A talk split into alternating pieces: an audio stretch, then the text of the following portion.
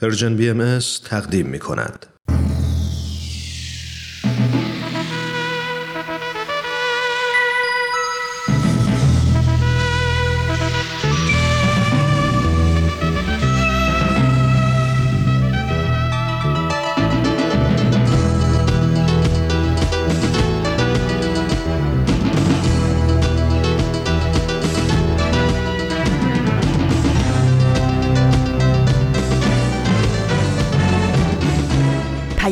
دوست. برنامه ای برای تفاهم و پیوند دلها.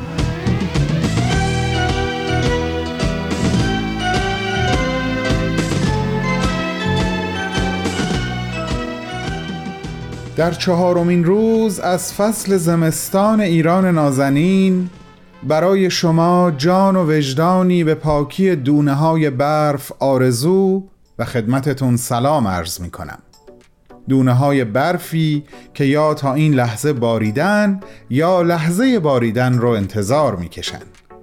دوستان و شنوندگان عزیزی که ساکنین نیمکره جنوبی هستن رو هم فراموش نکردم براتون تابستونی گرم و دلپذیر آرزو دارم و به همگی شما هر جای این کره خاک که صدای من رو میشنوین خوش آمد میگم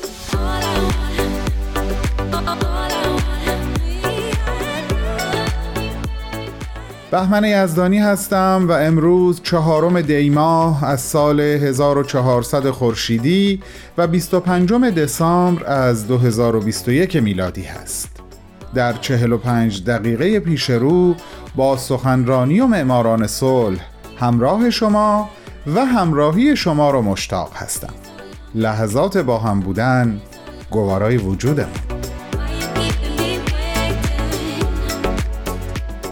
دوستان عزیزم قبل از شروع اولین برنامه می‌خوام یه مطلبی رو به اطلاعتون برسونم.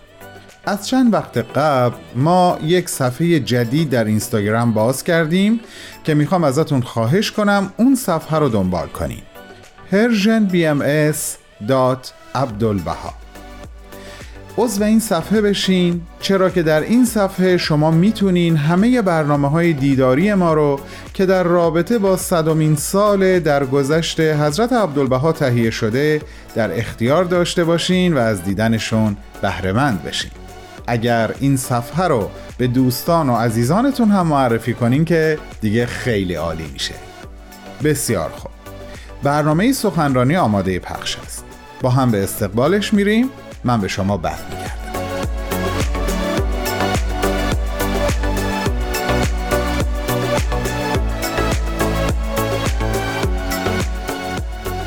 علاقمندان به برنامه سخنرانی در خدمت شما هستیم با دومین قسمت از سخنرانی خانم دکتر فرزانه میلانی. هفته قبل اولین بخش از صحبتهای ایشون رو که در سی و یکمین کنفرانس دوستداران فرهنگ ایرانی در سال 2021 ایراد شده شنیدیم. سخنرانی تحت عنوان اهمیت آستانه در ادبیات زنان. به ادامه صحبتهای ایشون گوش می‌کنیم.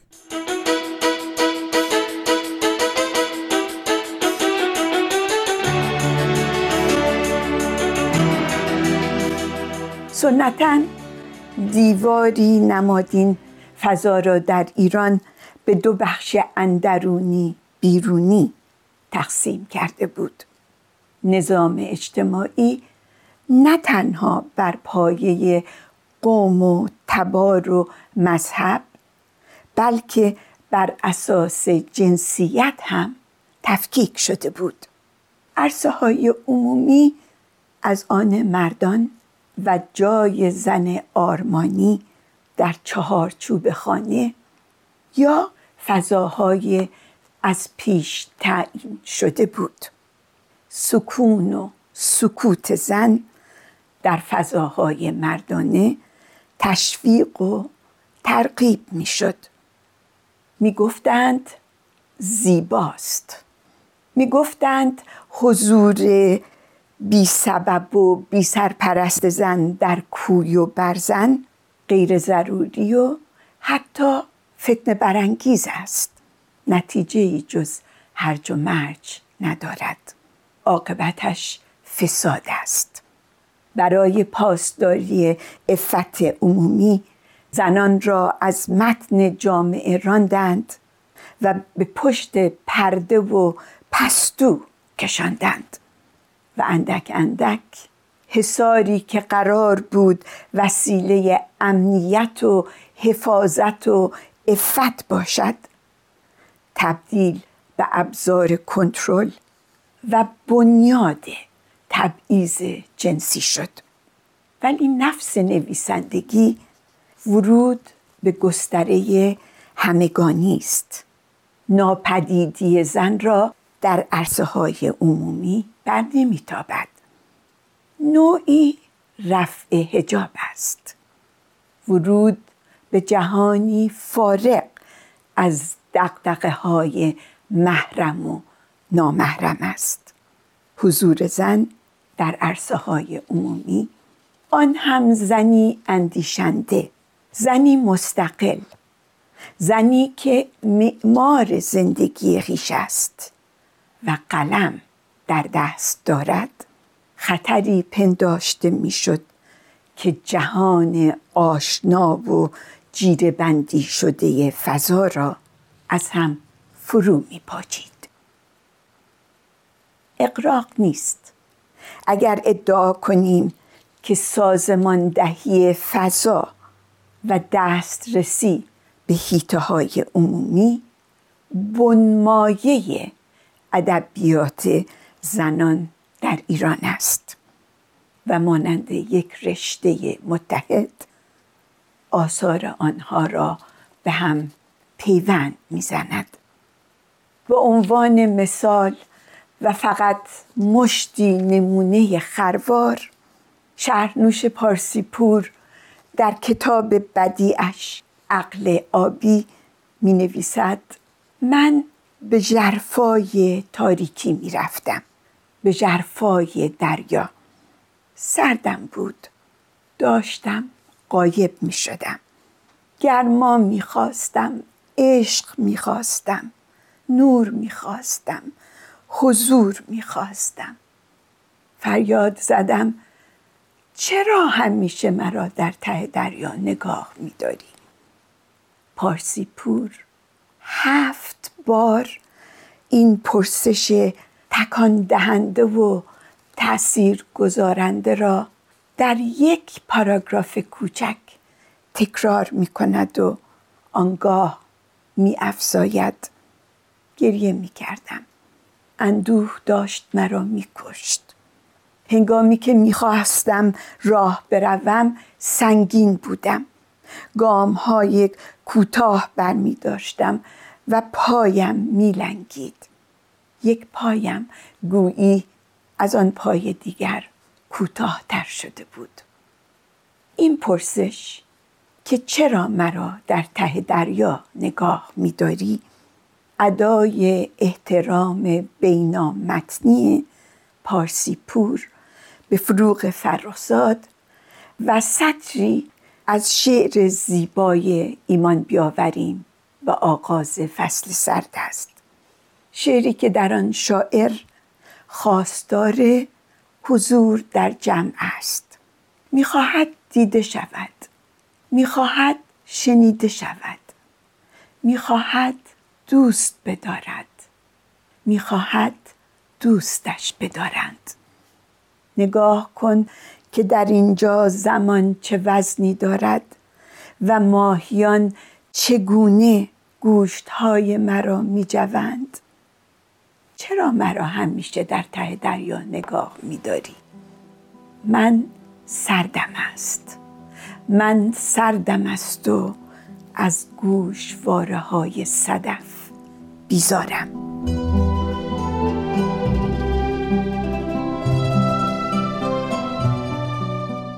دوستان گرامی شما شنونده گزیده هایی از صحبت های خانم دکتر فرزانه میلانی هستین که در سی و یکمین کنفرانس دوستداران فرهنگ ایرانی تحت عنوان اهمیت آستانه در ادبیات زنان ایراد کردند.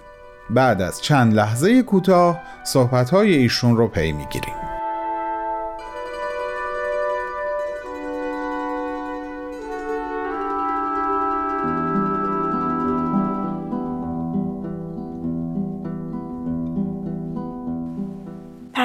جای تعجب نیست که آستانه در آثار فروغ فرخزاد محورین باشد. او شاعری بود که با تمام توان و جسارت به عرصه های ممنوع وارد شد و از مرزهای رایج عبور کرد. ترس را که برادر مرگ است نپذیرفت. حفظ آبرو که در جدال دائمی با خلاقیت راستین است. دقدقش نبود. با سیلی صورتش را سرخ نگاه نداشت. به در نگفت که دیوار بشنود. از کتمان ادبی که حافظ ناگفته ها و ناشنوده هاست گریزان بود. او شاعری بود که تمام قد در صحنه ادبیات فارسی ایستاد تا به کشف سرزمین های تازه و ناآشنا برود. به روشنایی و شفافیت و بیمرزی برسد. به آسمان هموار بیمرز و به آفتاب مهربان سلامی دوباره کند. در معماری پیچیده آثار فرخزاد آستانه جایگاهی برگزیده دارد. در هر پنج مجموعه شعرش و در فیلم مستند خانه سیاه است رخ می نماید. آستانه برای او محل تولد شعر و عشق و ملاقات با خود و جهان است. او از آغاز کار شاعری بر آستان جلال شعر و در آستانه محراب شعر ایستاد و شعر بدی و بلندش ایمان بیاوریم به آغاز فصل صدر را با این دو سطر آغاز کرد. و این منم زنی تنها. در آستانه فصلی سرد و در شعر به قایت زیبا و پیچیده به آفتاب سلامی دوباره خواهم کرد. واژه آستانه را در پنج خط آخرین شعر چهار بار تکرار نمود. جالبه که نه تنها آستانه که پنجره هم برای فرخزاد اهمیتی ویژه داشت. پنجره که فضایی بینابینی میان خود و دیگری و میان ناظر و منظور است. فرخزاد سی و هفت بار واژه پنجره را در چهل و یک شعر دو مجموعه آخرینش تولدی دیگر و ایمان بیاوریم به آغاز فصل سرد استفاده کرد. عنوان پنجره را به یکی از زیباترین اشعار خود داد و پنجره را به فضایی جادویی تشبیه کرد که هر وقت به طرفش می‌رفت خود به خود باز می‌شد. من آنجا می نشینم نگاه می کنم آواز می خانم. گریه می کنم داد می زنم با عکس درخت ها قاطی می شوم و می‌دانم که آن طرف پنجره یک فضا هست و یک نفر میشنود. یک نفر که ممکن است دویست سال بعد باشد یا سیصد سال قبل وجود داشته. اصلا فرق نمی کند. پنجره وسیله است برای ارتباط با هستی برای ارتباط با وجود به معنی وسیعش. دریق کردن این ارتباط با هستی با وجود به معنای وسیعش. این خشونت این قیاب تحمیلی این حذف کردن و ناپدید کردن اجباری زنان از عرصه های عمومی درون مایه نوشته زنان در ایران است. و جالب آنکه شباهت تنگاتنگی با آثار نویسندگان زن و مرد سیاه پوست آمریکایی دارد.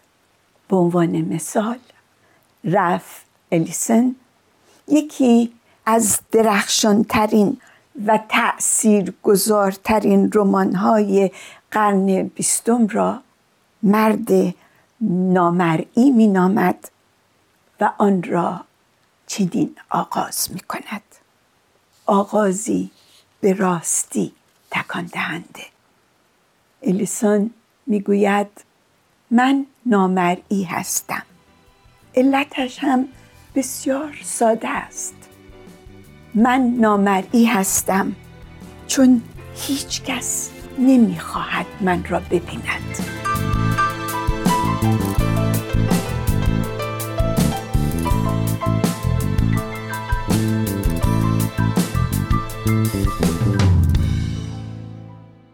همراهان عزیز دومین قسمت از سخنرانی خانم دکتر فرزانه میلانی تحت عنوان اهمیت آستانه در ادبیات زنان رو شنیدیم. از شما دعوت می کنم شنبه هفته آینده با ما همراه باشین برای شنیدن قسمت سوم این سخنرانی. با بهترین آرزوها برای شما. اکسیر معرفت.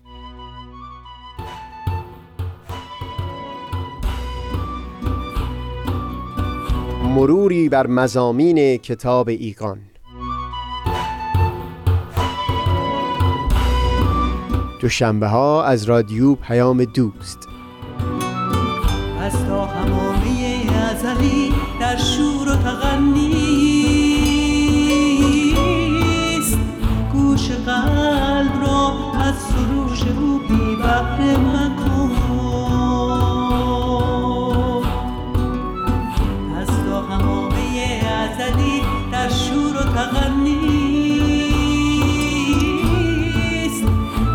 قلب را از سروش او بی بهره مکن.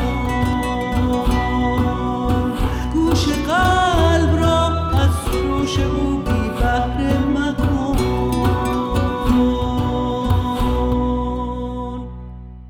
دوستان خوب من. تا شروع برنامه بعدی چند دقیقه فرصت دارم تا دوباره بخشی از خاطرات دکتر یونس افروخته این عاشق صادق حضرت عبدالبها رو با شما به اشتراک بذارم. این بخش از خاطرات مربوط میشه به ملاقاتی که ایشون با یک جوان انگلیسی به نام توماس بریکویل داشتن. توماس درست در بهبوهه آشوب هایی که هفته قبل کمی ازش براتون گفتم یعنی درست قبل از تجدید قلعه بندی عکا به ملاقات حضرت عبدالبها میاد و فقط 48 ساعت اونجا میمونه. اما همین دو شبانه روز کافی بود تا شعله عشق چنان در وجودش فروزان بشه که همه جان و وجدانش رو مثل شعله های آتش به رقص بیاره و بسوزونه. یونس خان می نویسن این پسر به قدری منجذب حضرت عبدالبها بود که حالت عشق و انجذابش همه ما رو متأثر می کرد یونس خان حسب الامر حضرت عبدالبها توماس را از عکا به حیفا مشایعت می‌کنه و در حیفا قبل از رسیدن کشتی حدود دو ساعت در منزل یکی از بهاییان مهمان بودند. در طول این مدت توماس چند بار به سمت پنجره ای که مشرف به عکا بوده میره و زیر لب دعا می‌خونه و اشک میریزه. من وقتی داشتم این جملات از کتاب یونس خان رو میخوندم یاد این بیت سعدی افتادم عزیزان. هزار جهد بکردم که سر عشق بپوشم. نبود بر سر آتش میسرم که نجوشم. باری. توماس طبق خواسته ای که حضرت عبدالبها ازش داشتن میره پاریس و مقیم اونجا میشه اما قبل از رفتن به یونس خان میگه من برای شما نامه خواهم نوشت تا از جوابهایی که برای من میفرستین بوی خوش عکا رو استشمام کنم این نامه ها هر دو هفته یک بار بر روی کاغذهای سبز رنگ به دست یونس خان می رسیده و ایشون برای حضرت عبدالبها می خوندن. و جالب اینجاست که در اکثر موارد حضرت عبدالبها در سکوت محض گوش می‌کردند و پاسخی نمی‌دادند و فقط گاهی یکی دو کلمه می‌گفتند. متاسفانه توماس عزیز پس از چندی در پاریس به بیماری سل مبتلا میشه. اولین جمله آخرین نامه او این هست. سرمست باده بلا هستم. بعد از این نامه دیگه ای نمی‌رسه تا اینکه شبی حضرت عبدالبها خبر درگذشت توماس جوان و عاشق رو به یونس خان میدن و عنوان می‌کنن در رسای او زیارتنامه ای نوشتن بسیار مؤثر. تا جایی که خودشون هنگام نوشتن دو بار گریه می‌کنن.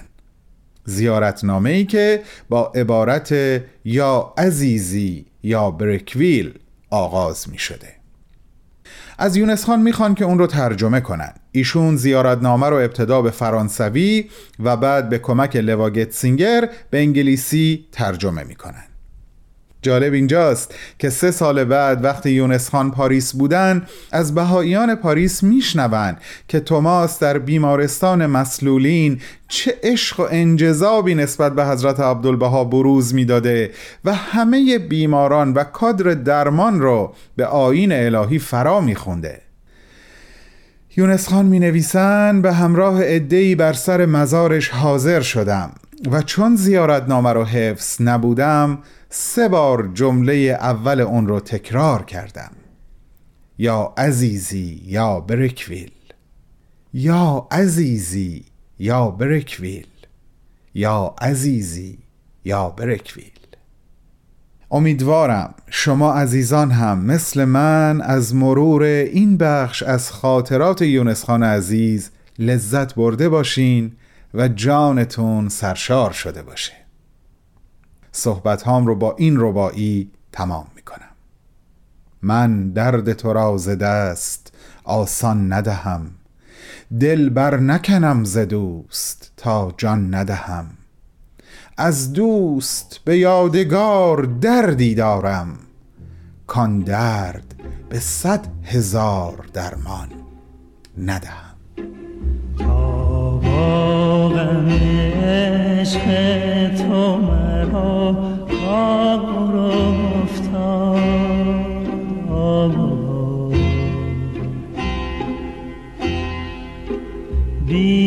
بیچاره دلم بیچاره دلم در غم بسیار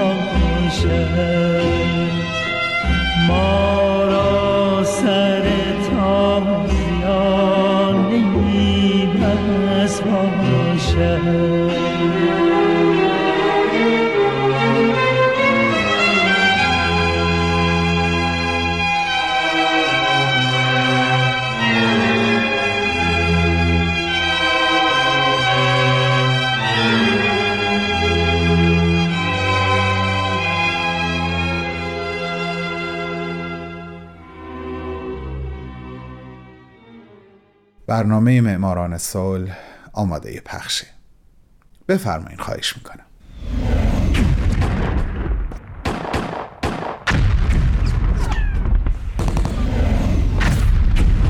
معماران صلح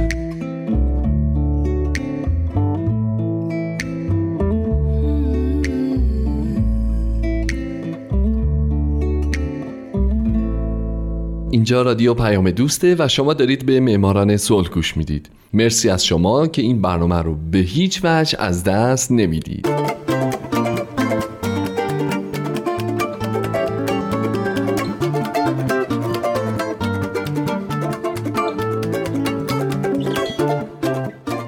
سلام به شما. به معماران صلح خوش اومدید.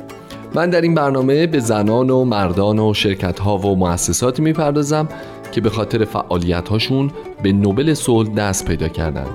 کسانی که یا تمام زندگیشون رو وقف صلح کردند یا در برهی از زمان کاری کردند که دنیا برای ما جای امتری بشه.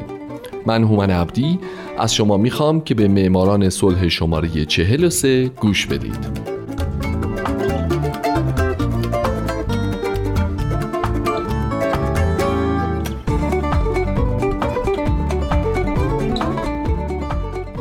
این هفته سال 1938 میلادی دفتر بین المللی پناهندگان نانسن.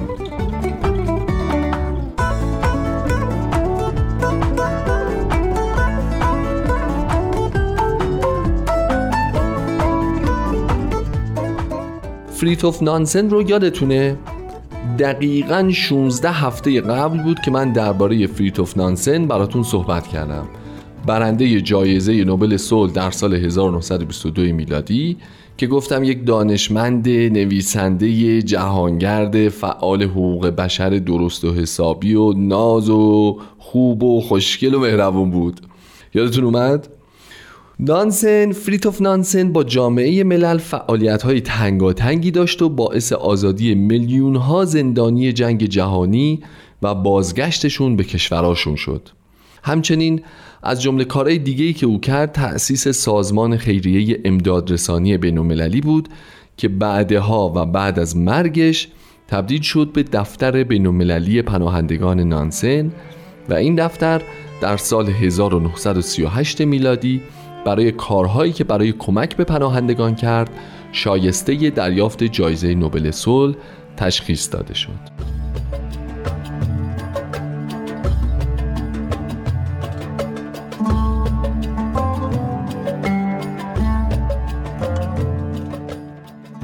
دفتر بینالمللی پناهندگان نانسن یه سال بعد از مرگ فریتوف نانسن در اول آپریل 1931 با مجوزی که از طرف جامعه ملل دریافت کرد فعالیتش رو شروع کرد. همونطور که گفتم این دفتر در واقع جایگزین و جانشین اولین آژانس بین المللی پناهندگان تاریخ که توسط فریتوف نانسن در 1921 تأسیس شده بود. از سال 1923 این دفتر کمک های خودش رو شروع کرد. اونم برای تحت پوشش قرار دادن پناهندگان روسی و بعد همینطور مردم بیشتری تحت پوشش این دفتر قرار گرفتند. از جمله ارامنه.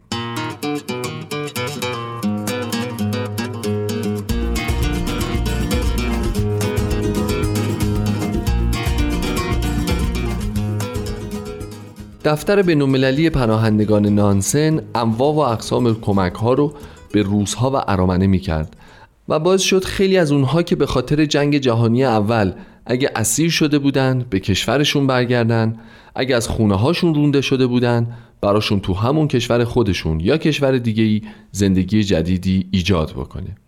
در این بین همینطور که دفتر نانسن پیش می‌رفت پناهندگان آشوری، آشوری کلدانی و ترک رو هم تحت پوشش خودش قرار داد.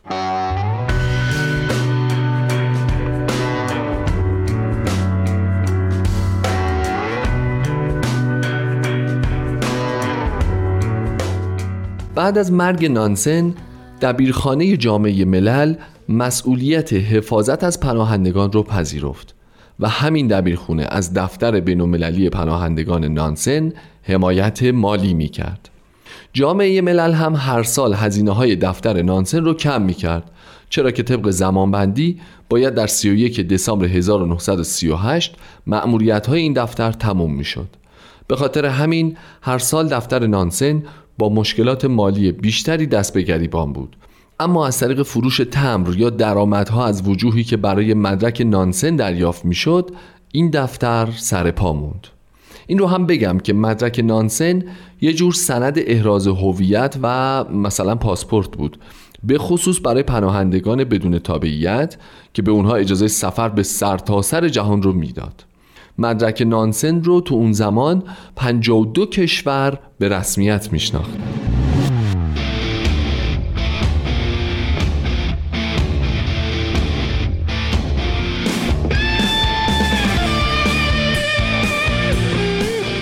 دفتر نانسن در زمان حیاتش مشکلات خیلی خیلی زیادی رو تحمل کرد. مثل همین نداشتن منابع مالی باثبات و کافی که از بخت بعد همزمان شده بود با شروع یک دوره رکود اقتصادی در اروپا. این یه فشار دو طرفه به دفتر نانسن بود. چرا که رکود اقتصادی از یه طرف باعث کم شدن کار شده بود و وقتی کار کم بشه اول از همه پناهندگان هستن که شغلشون رو از دست میدن. از طرف دیگه رکود اقتصادی باعث شده بود پولی به دست دفتر نانسن نرسه و دفتر نتونه به پناهندگان کمک مالی بکنه ضمن اینکه نباید از یاد ببریم که جنگ باعث رشد پناهندگان آلمانی، ایتالیایی و اسپانیایی هم شده بود و جامعه ملل هم دیگه اون کارکرد و اعتبار سابق خودش رو نداشت و اعضای جامعه ملل نه به مردم دیگر کشورها که بیشتر به مردم کشور خودشون اهمیت می‌دادند.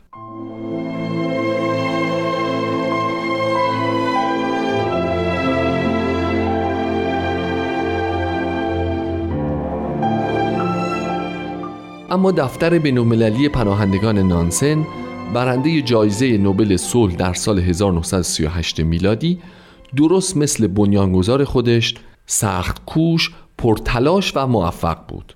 تو همین زمانهایی که گفتم دفتر نانسن زیر بیشترین فشارها بود دستاوردهای اون هم خیلی خیلی زیاد بود که من تا چند لحظه دیگه چند تاشو براتون میگم.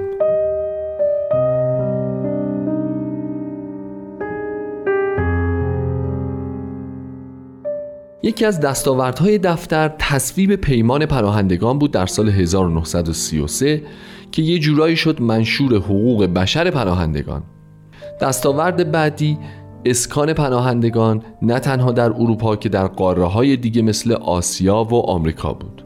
مثلا دفتر نانسن پناهندگان بسیاری رو در پاراگوئه اسکان داد یا چند صد روستا ساخت برای پناهندگان در سوریه و لبنان.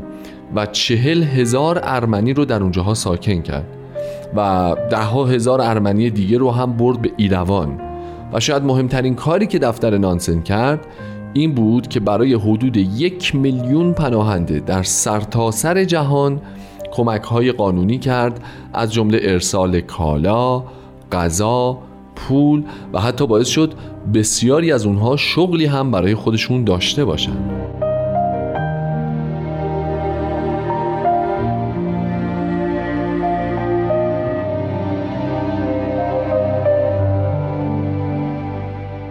بعد از اینکه سوسیالیسم ملی یا نازیسم در آلمان به قدرت رسید خب همونطور که همتون می‌دونید خیلی از یهودیان مجبور به ترک آلمان شدن.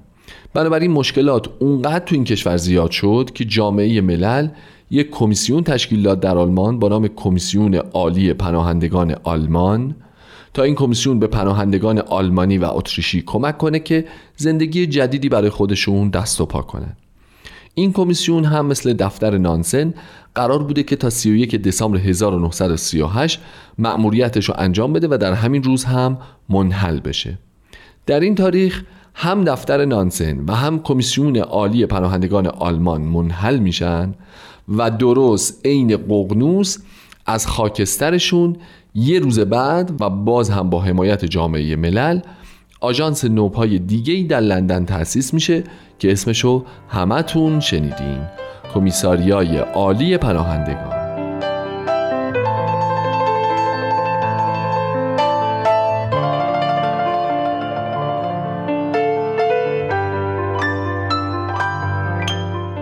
دوستای عزیز من همون موقع که به زندگی فیرتوف نانسن پرداختم و اون رو بهتون معرفی کردم گفتم که با زندگی اون خیلی حال کردم. چرا که او علاوه بر این که یک جهانگرد و دانشمند بوده کارهای خیلی خیلی مهمی انجام داده که حالا می‌بینید بعد از مرگش هم این کارها ادامه پیدا کرده و در واقع او یه جوری زندگی کرده که انگار بعد از مرگش هم هنوز زنده است. می‌دونم که شما تو زندگیتون خیلی آدم های اینجوری می‌شناسید و شاید خودتون هم یکی از همین آدما باشید. البته بعد از یک عمر طولانی و پر از موفقیت انشالله من هومن عبدی هستم و امیدوارم شمایی که الان یکی از شنوندگان برنامهم هستید در آینده یکی از برندگان نوبل صلح باشید. شاد باشید و خدا نگهدار.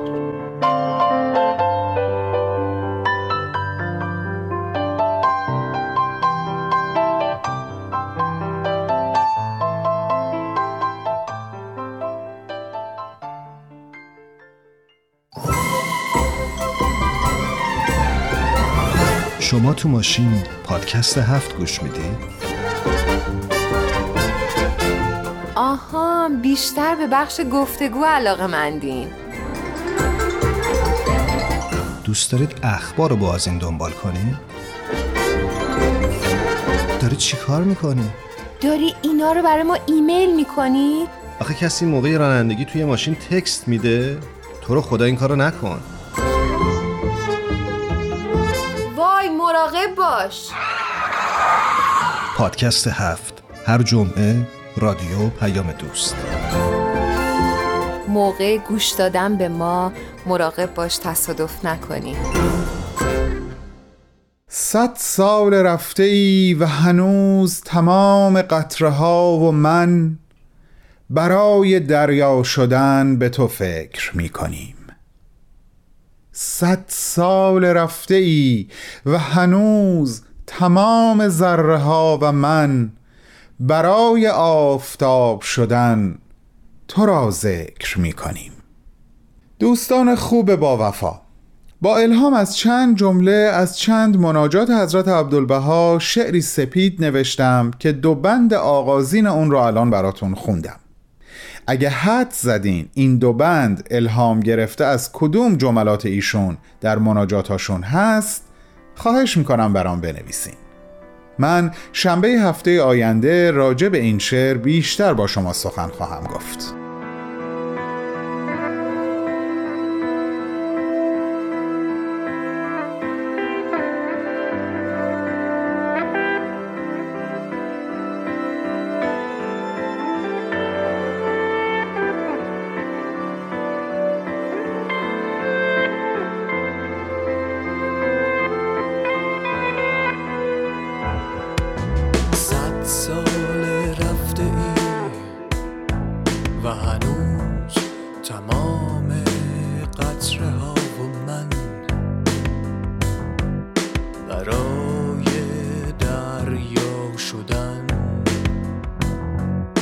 به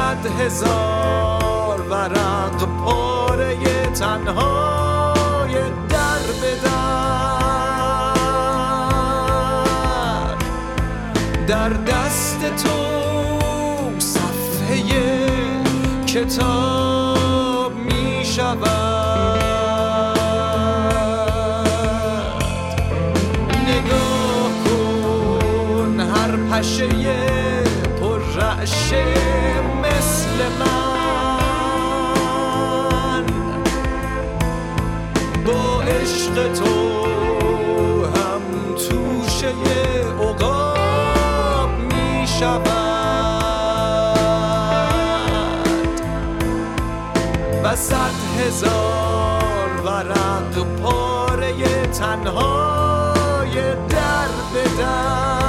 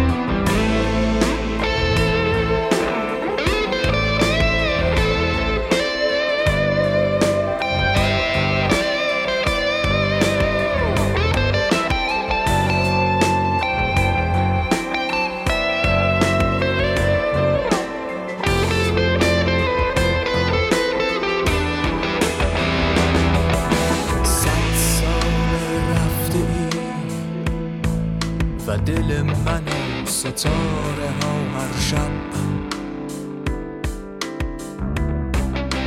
از ترس نیامدن فردا آب می شود رفته ای ولی هنوز بر خط افق. پیش از هر سپید دم تو دست می‌کشی و آفتاب می شود نگاه